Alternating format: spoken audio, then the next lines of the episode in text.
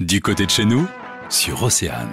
Des concerts très tôt pour les plus jeunes. Notre ville est particulièrement dynamique sur cette politique d'éducation artistique et culturelle. Maximilien Schnell, adjoint à la culture et la communication de La Roche-sur-Yon. Et concerts très tôt, on les fait tous les ans en deux éditions, au printemps et à l'automne. Ça attire euh, entre 1000 et 2000 personnes sur les deux éditions, donc c'est- quelque chose qui est relativement important. Cette année est un peu particulière puisqu'évidemment l'édition du printemps a été, euh, a été annulée pour cause de, de confinement.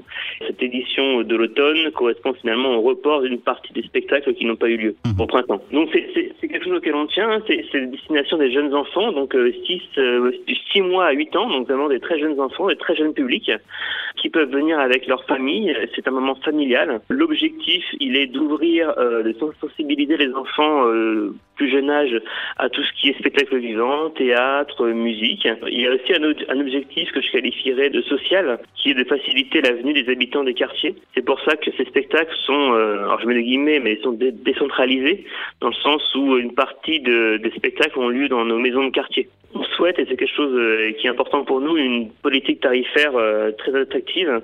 Par exemple, les spectacles qui ont lieu en maison de quartier sont à 1,50€, ce qui reste relativement très modeste et permet finalement à tout le monde de pouvoir venir. Qui s'occupe de la, de la programmation de cet événement C'est la direction des affaires culturelles, hein, donc c'est les services de la mairie, et on est aussi en, en lien avec une de nos grosses structures, notre importante structure qui s'appelle le Fusion, qui est notre scène de musique actuelle, et on est en, en lien pour organiser un, un spectacle.